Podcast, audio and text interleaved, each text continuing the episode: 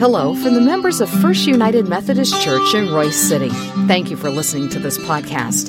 We hope you find it meaningful and relevant.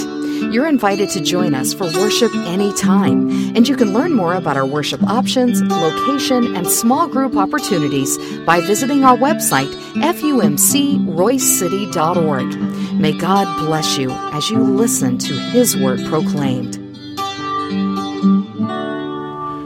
Morning, church family. It's Pastor Chris, and I wanted to take a moment to introduce our preacher uh, for this morning. Our preacher is the Reverend Dr. Jan Davis. She is an ordained elder in the Arkansas Annual Conference of the United Methodist Church. But before that, she served 25 years here in the North Texas Annual Conference at a uh, small church in Sachse, then a really large church in Plano, and then she ended up at Rowlett First United Methodist Church just down the road in Rowlett, Texas. In 2011, when I was fully ordained as an elder in our annual conference, I got to serve as one of uh, Dr. Davis's uh, associate pastors there in Rowlett and enjoyed uh, the ministry that we did together.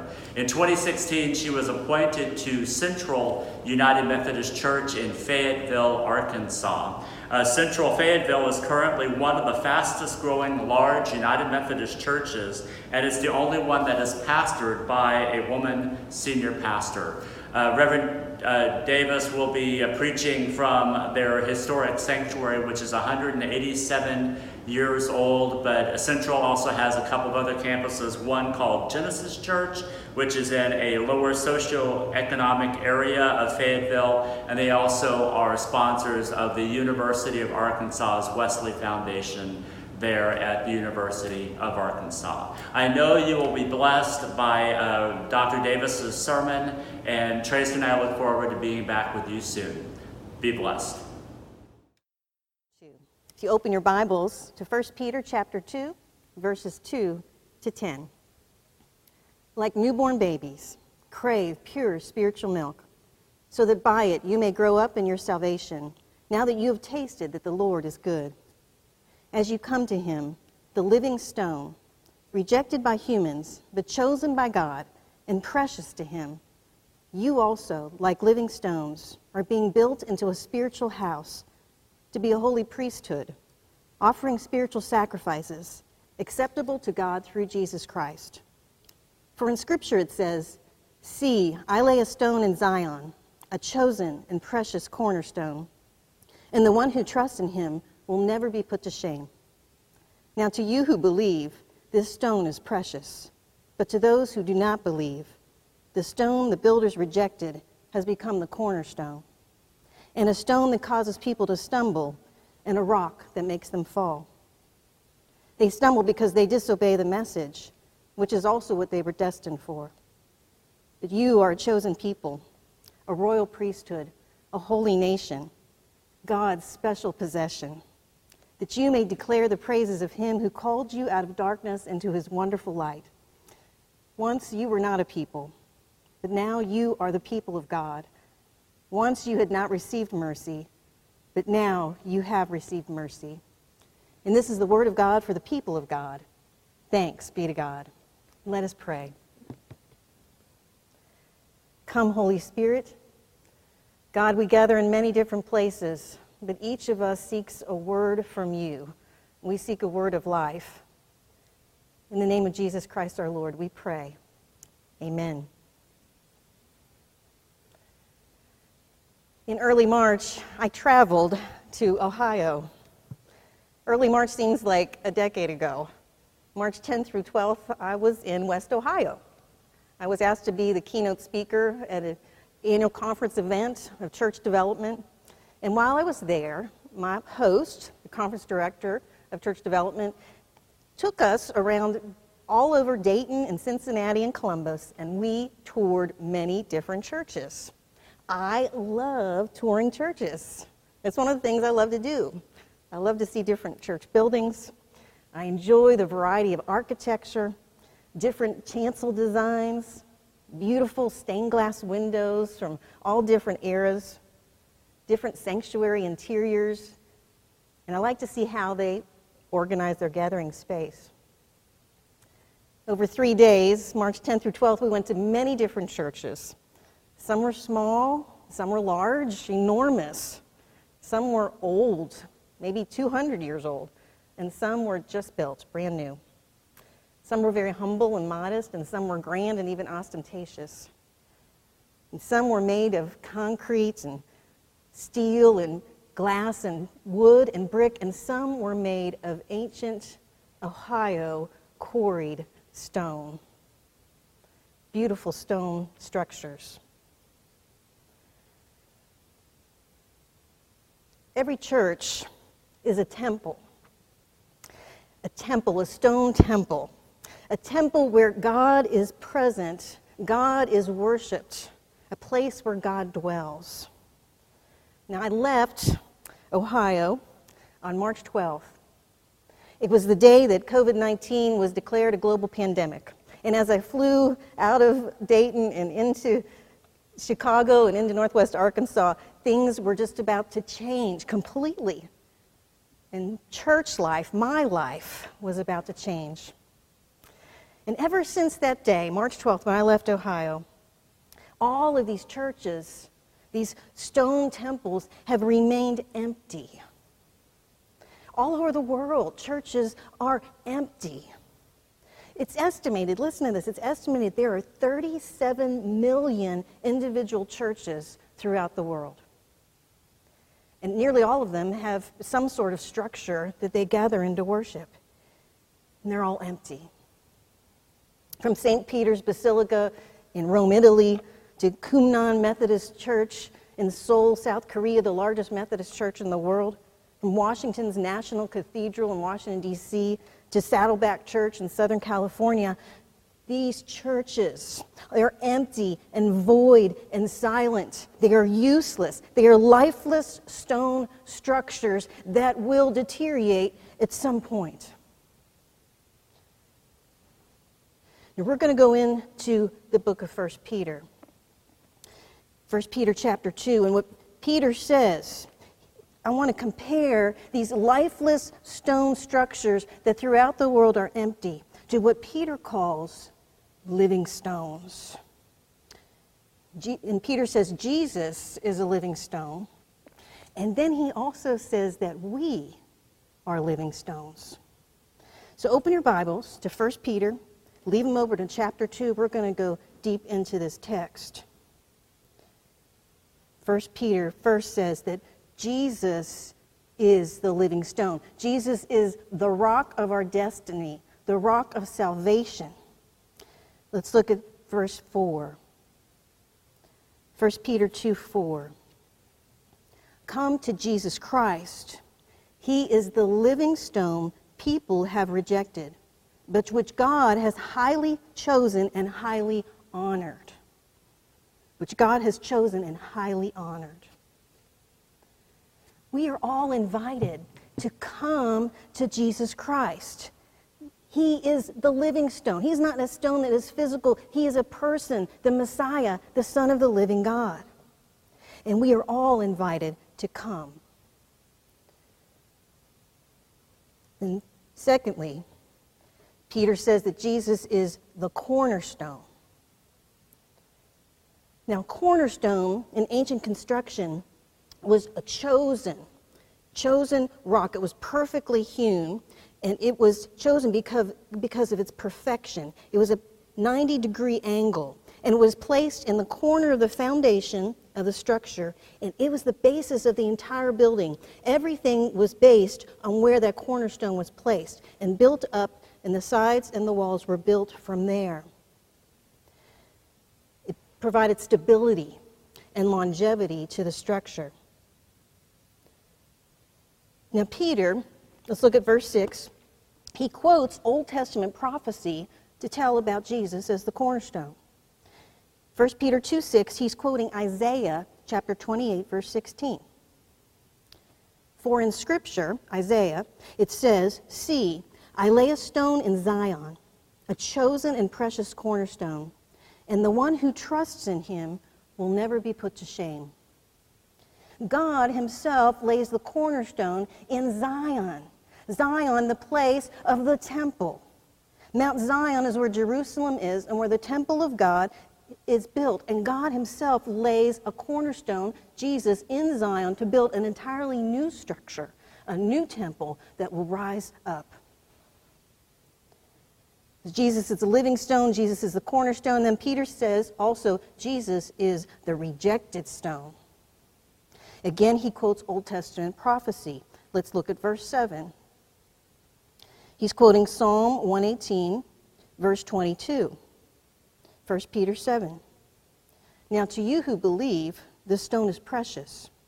But to those who do not believe, the stone the builders rejected has become the cornerstone.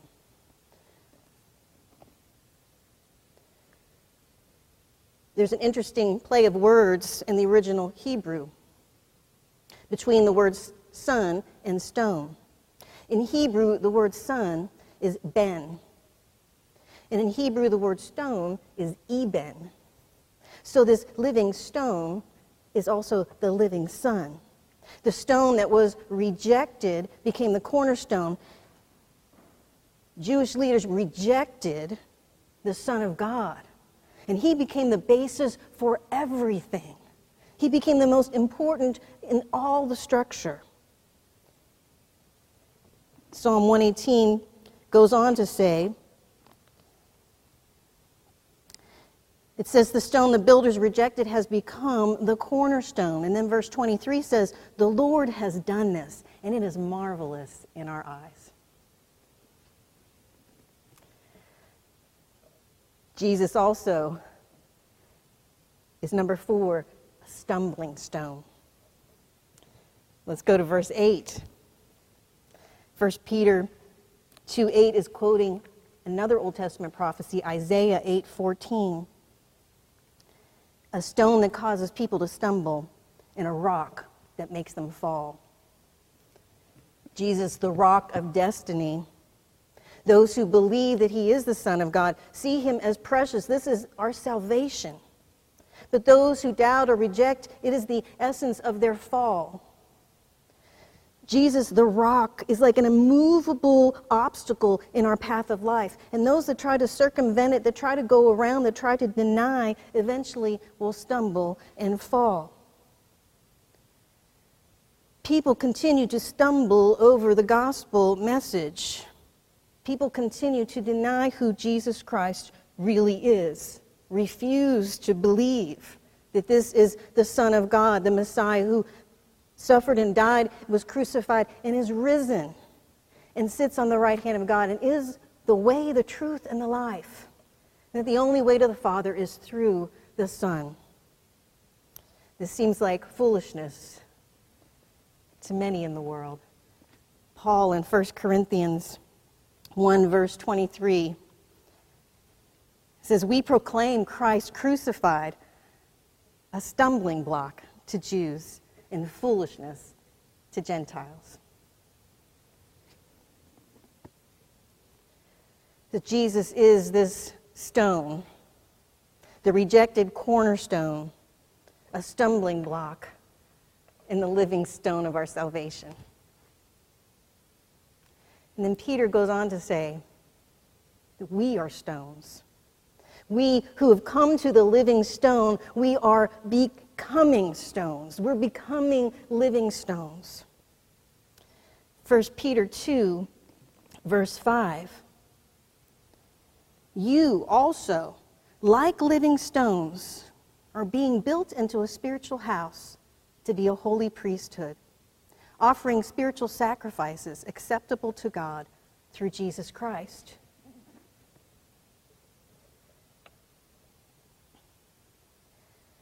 the temple in the first century was an extremely important part for Jewish and also Jewish Christians. The temple on Mount Zion was an amazing, impressive structure, unfathomable. Was destroyed in 70 AD and remains destroyed today. But the temple on Mount Zion was the central institution. It was the identity for Jewish Christians. It was where God's presence dwelled, where the worship of God occurred, and where the teaching was authoritative. This enormous architectural wonder. I can't even imagine what it must have looked like. Here's some statistics. The Temple Mount Plaza was 172,000 square yards, just the, the surface. That's, that's 29 football fields. Dimensions are staggering from the south to the north to the east to the west, all of the different walls, and the walls were 10 stories tall. The stones that made the walls, and some of them still re- remain today uh, broken and in pieces. The stones each weighed between two and five tons. It's amazing how they must have built it. So Peter's writing to exiled Jewish Christians that are now in Asia Minor because of the dispersion where modern day Turkey is. They are far away from the temple, from their identity. And not only that, but they are living in pagan country. They live amongst those who worship idols and false gods. And there are many pagan temples and pagan shrines and places of sacrifice to idols all around them. But the little sect of Christians who are persecuted, they have no buildings, they have no shrines, they have no arch, they have no place to go. They gather in homes. They sit around in one another's homes and they worship God. They're with their close friends and their family, and they sing songs and they pray. And they take the bread and break it and feed it to one another. And they take the cup and they remember the sacrifice, sacrifice of Jesus Christ. And they eat the bread and drink the cup. And God is with them. They are like us. We are exiled from our beautiful structures, our buildings. We cannot gather, but we gather in homes, the dwelling place of God. The Christians who had no temple, Peter says, are becoming a living temple. Let's look at verse 5 again. You also, like living stones, are being built into a spiritual house, a living temple of the Holy God. And, and the scripture says, You are being built. It doesn't say build a spiritual house, it says you are being built into a spiritual house. if I heard the words build a spiritual house, I know what to do. I love doing that. I'm thinking of capital campaigns and building committee and hiring an architect and a general contractor. But no, the Bible says you are being built. God is building you into a dwelling place, not a construction, a brick and mortar, a living temple where God is present and God is worshiped. We do not need buildings. We are part of a new temple a new temple that stretches, is connected across the world and across generations. This is the temple that matters to God. Ephesians 2. Let's look at Ephesians 2, verse 19 to 22. So then you are no longer strangers and aliens, but you are citizens with the saints and also members of the household of God, built upon the foundation of the apostles and prophets with Christ Jesus himself as the cornerstone. In him, the whole structure is joined together and grows into a holy temple in the Lord, in whom you also are built together spiritually into a dwelling place for God.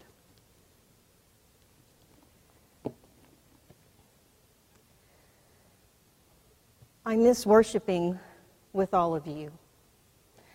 I can't wait to get back to corporate worship where we can be with one another.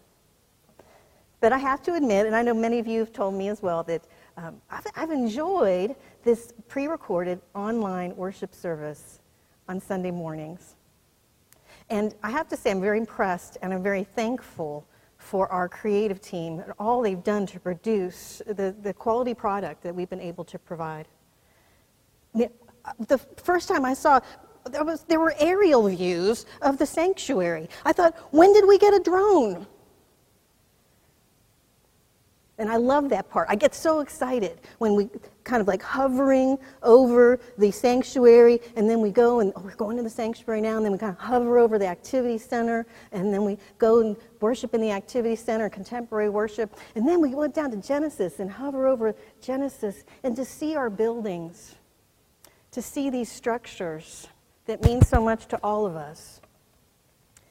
It touches my heart. It makes me smile. It makes me happy to have this bird's eye view of our church. But that is not God's view. When God looks at our church, He does not see buildings.